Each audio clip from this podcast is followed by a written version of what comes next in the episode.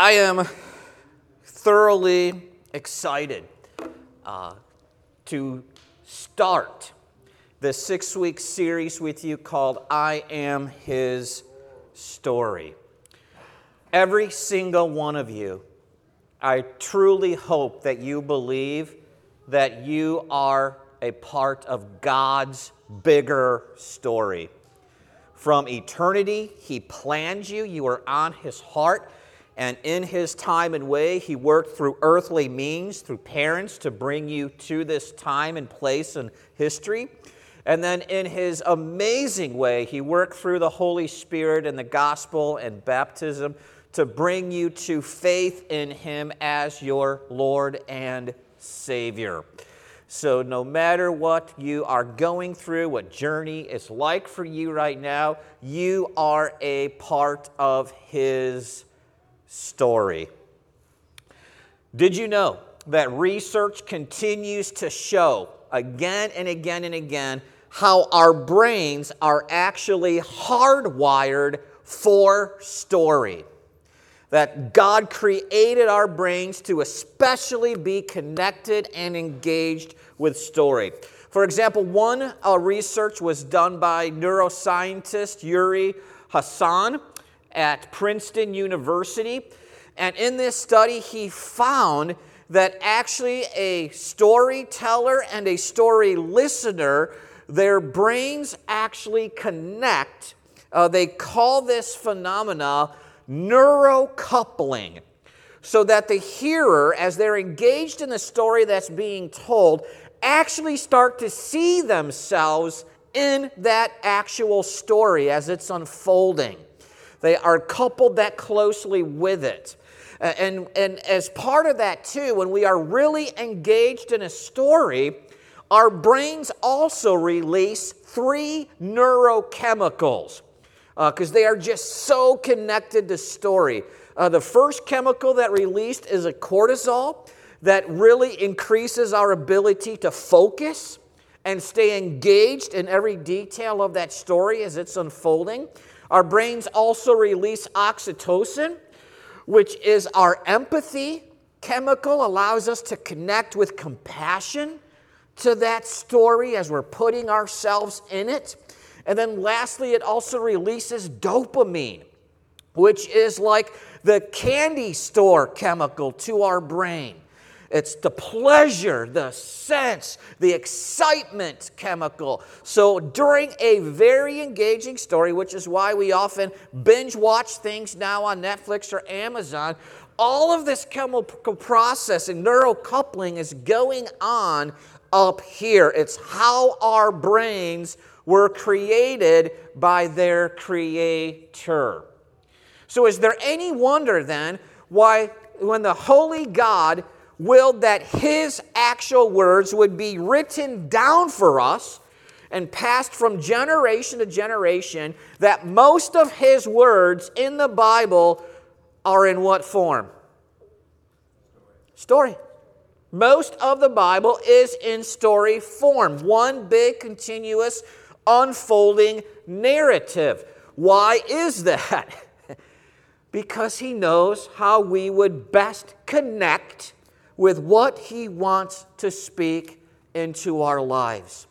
And even when Jesus taught in the Gospels, most of Jesus' teachings were also couched in what? Story, right? Here's just one example Matthew 13. Right? As we read these words, do you see this beginning to play out in your mind? Jesus says the kingdom of heaven is like a treasure that's been hidden in a field, which a man finds. And then the man covers that treasure up.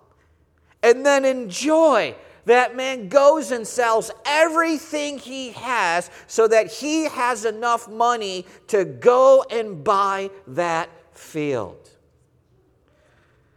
Did you have even little characters appear in your mind, envisioning this go as we were reading this story of the kingdom of heaven? A cognitive psychologist by the name of Jerome Bruner said, Story is so powerful that when we take facts and figures and data and we bathe them in story, like some of the best TED Talks do, our brains are 22 times more likely to remember those facts and figures than if they were just given to us on their own. It's the power of story. So, for these next six weeks, we are privileged to open both testaments of the Bible, and we're going to see some stories stories of the community of believers, stories of individuals who can't help but share what God has done in their life. As part of this, too, then, we are going to have real life people from our St. Peter family sharing part of their story in each of these next six weekends. And as we do, as we hear these stories in the Bible, as we hear the stories from some of our real family here at St. Peter, I want you to keep these three questions in mind for these next six weeks. How do you connect with their story? Secondly, where have you seen God's faithfulness in your own story? even in the darkest of dark times for you. And then lastly, how can God use your story as a platform for His glory, as a means to grow you closer to Him spiritually, and also as an instrument to speak encouragement into the life of somebody else who might be going to something very similar in their own story? Today, uh, I love when we open the Old Testament uh, because it's just as current and uh, applicable as the New. So we're going to go to Psalm 66. It's an unnamed author. We don't know who it is. But the psalm starts with the whole community of God gathering together to just praise and worship Him. Uh, look at these words on the screen. It starts Make a shout to God, all the earth. Praise the glory of his name. Say to God, How all filled are your works. All the earth will bow down and worship to you and make music to you and to your name. And then look at this invitation come and see the works of God, his all filled deeds towards the sons of men. In other words, the community of God is saying there, we have a whole stack of God sighting cards where we have seen Him at work again and again and again in our story. Come and let us tell you what He has done and is doing. And then, as the psalm goes on, one of the God sighting cards brings up what God did for His people at the Red Sea when He delivered them from Egypt. And then it also goes on to, to mention what God did at the Jordan River when he stopped it in flood stage so his people could cross on dry ground into the promised land of Canaan.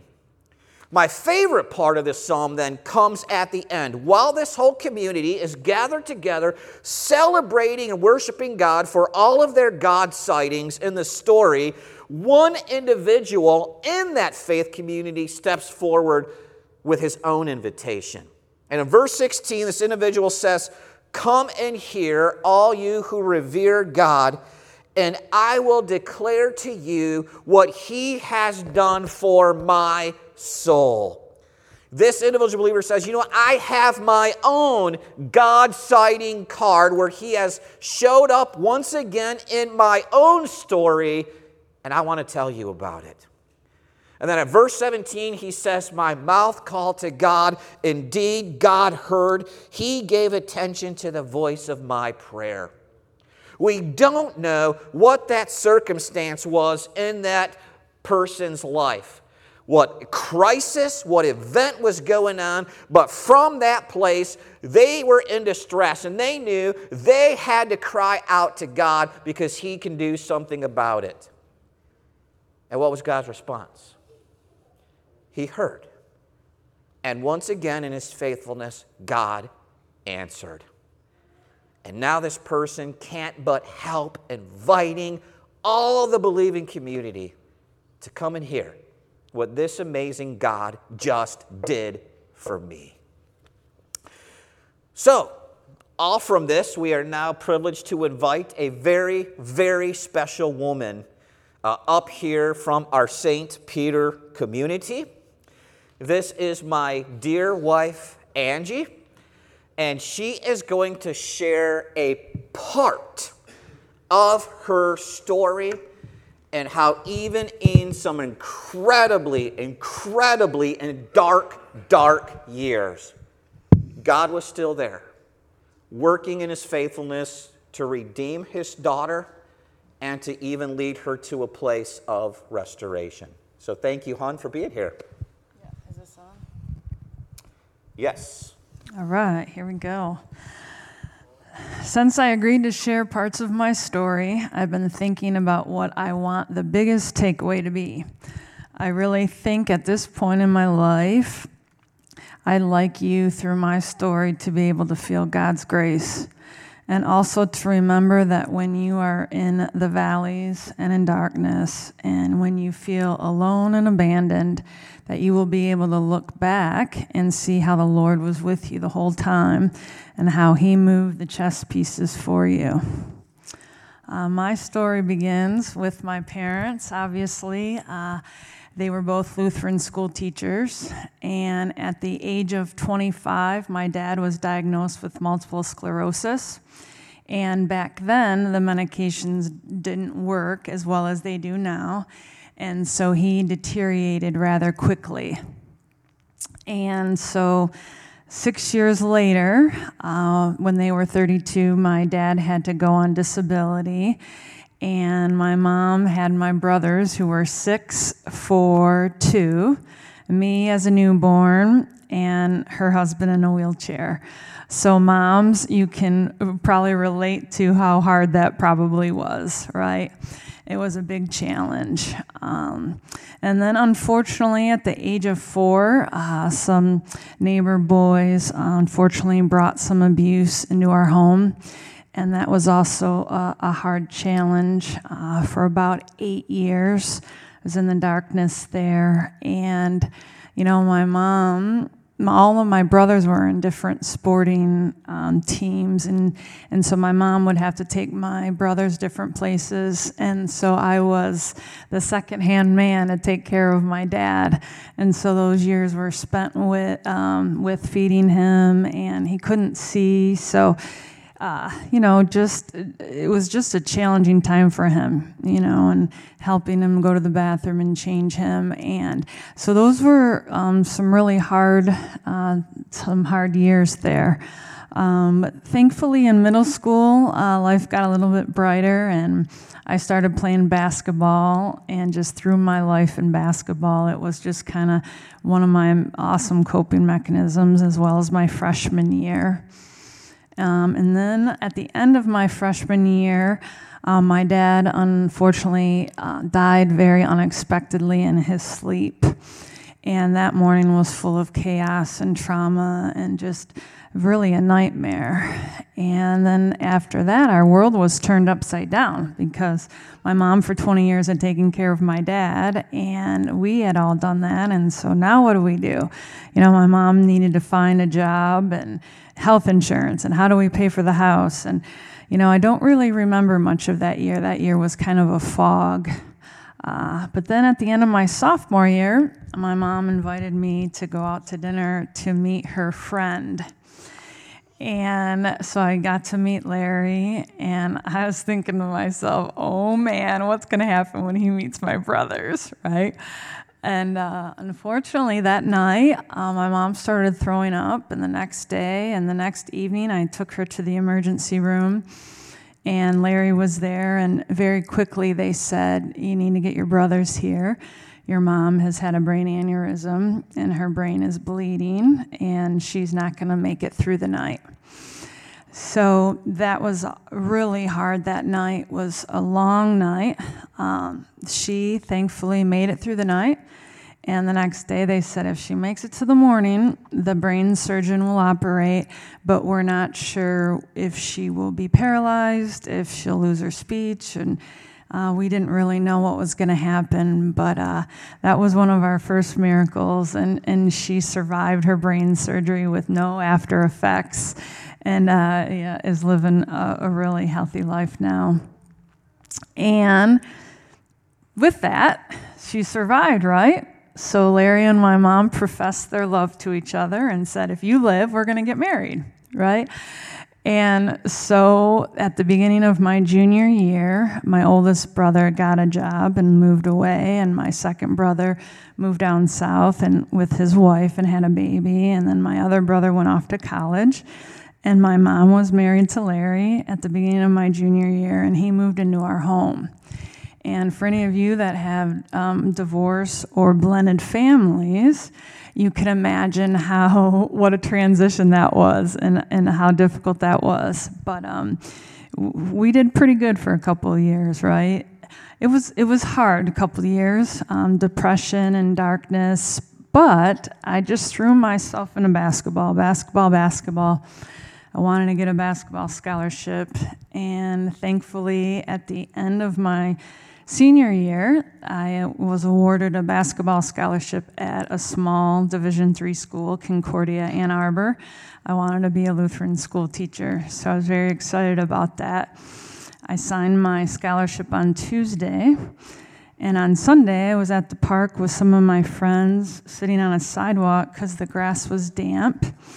And a teenage girl driving a minivan lost control and hit the gas instead of the brakes and jumped the curb and landed on my back. I was sitting Indian style and landed on me and dragged me for 20 feet.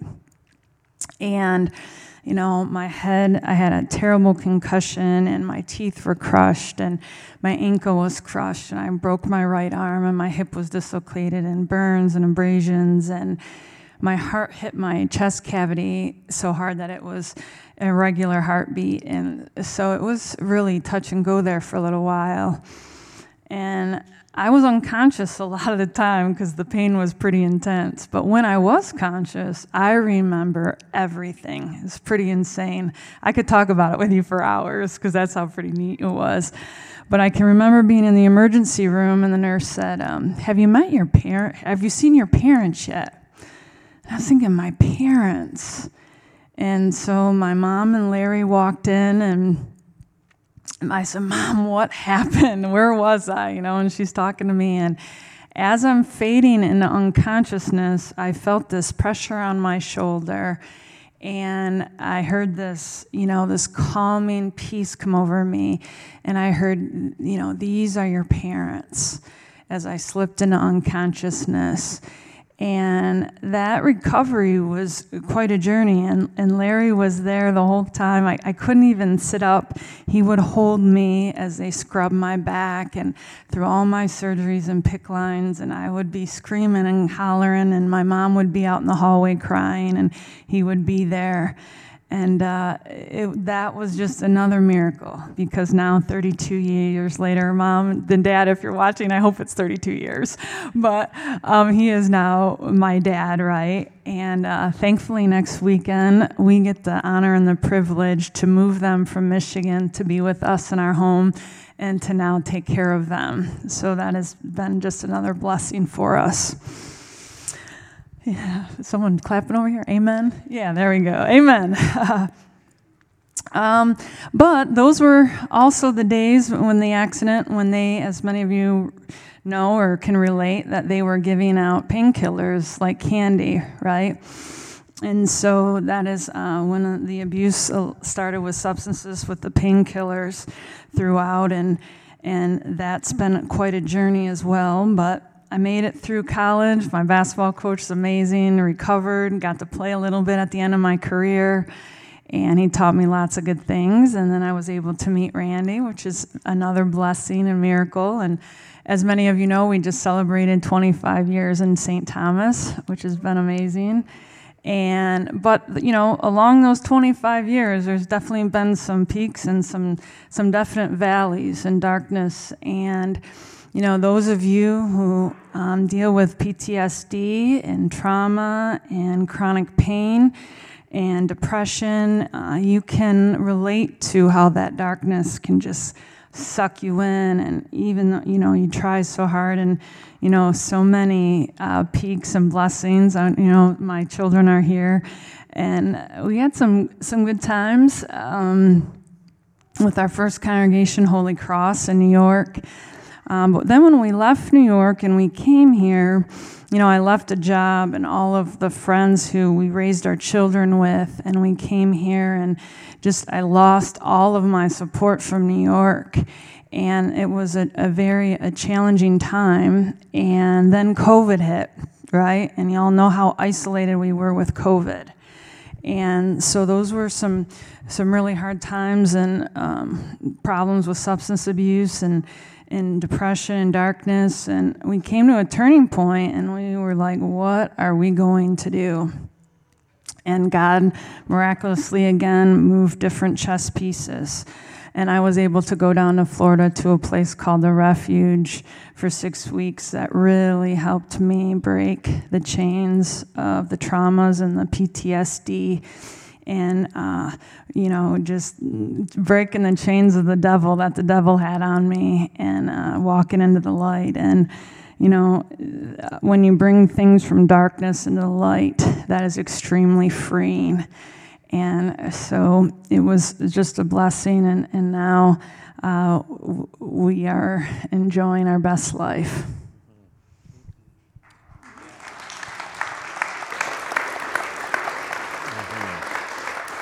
Yeah, and then while, uh, while she was at the refuge for six weeks, uh, near the end of it, the former principal here called her and Oh, said, Hey, we have a math position. And she's like, You know, I'm at the refuge, right? Working Mm. on treatment and recovery. And they're like, Yeah. Uh, and so God just used that to get her ready for his next season here. And what Mm. a support family this church has been coming out of her time at the refuge. Yeah, I forgot that. I made it through all three of the other services saying that. I forgot it this one, but yes, uh, St. Peter, Randy was called here to St. Peter, and then I was able to get a job here as well. And what an honor and privilege and blessing it has been to be here, a part of with all of you and our family here. It's just been an immense blessing. Uh, and then at the end of we have a, uh, something kind of special to show you. We just again went to St. Thomas for a few days to celebrate 25 years together in this journey. Uh, and she did something that she wanted to do for many years, but wasn't at the place to do it until uh, where she is now. Uh, and so she came back our last day from St. Thomas. She came back with two more tattoos. Uh, and I want to show you those tattoos because they tell the story. Uh, and she'll tell you what sola gratia is, and then also never again. Yeah, these tattoos are a long time coming, and I've wanted to get the grace one forever, but I, I really needed to feel that grace and believe it, and and and just you know the darkness brings you back in, but I can clearly say now that grace alone that saved me, which is um, by His grace. And then never again is that I'm never going to pick up again. We forgot to say that tomorrow marks 31 months clean and sober, so I'm super excited about that and uh, um, I'm not going to let the darkness uh, bring me back in. We're going to stay in the light. Yeah, or those abusers have control, Control over you, over yeah, anymore either. Mm-hmm. Yeah. Uh, so what? What a story uh, that continues to unfold. Um, but if, if if someone here was in one of those dark places now or something, if you could just say one word of encouragement to them, what would that be from your journey? Oh, one word, one thing. Mm-hmm. Whether abuse. Yeah, I would say find find the depression. support and uh, come to the light. And just the more you talk about it, the easier it gets. When it stays quiet and you say keep it a secret, it is not good for you. Bring it to the light. Yeah, and that's the cool thing. That's actually what Epiphany is about uh, the coming of the Magi, God revealing the light of Christ to the nations. Uh, and, and the light, right? That's where our life and light is. Uh, I want to just ask is there, I know this is kind of on the spot, spontaneous. Is there anyone here, a person, a couple, a family who might want to come up and just have a short prayer over Angela as she continues in God's story of redemption from her past and restoration, the hard work of restoration. Does anyone want to come forward and just have a short prayer over her of blessing? Here they come. All right. That was a lot faster than the other services. This Is, it was making me nervous. time, There's actually there's a lot, lot Uh, more to yeah. this story, uh, and this was a very PG version, uh, but it's just as real and strong. mic? So, I'm not a first responder, but I appreciate their work. And we appreciate the work of our Heavenly Father who loves all of us, regardless of our color, our sex. He loves us, He created us, we are His. And He did not desert Angie, He was with her always. And He provided the ability for her to see the light. His Spirit never deserted her. And we are the recipients of this wonderful person in our midst, helping our children and supporting our pastor. And Lord, we thank you for Angie.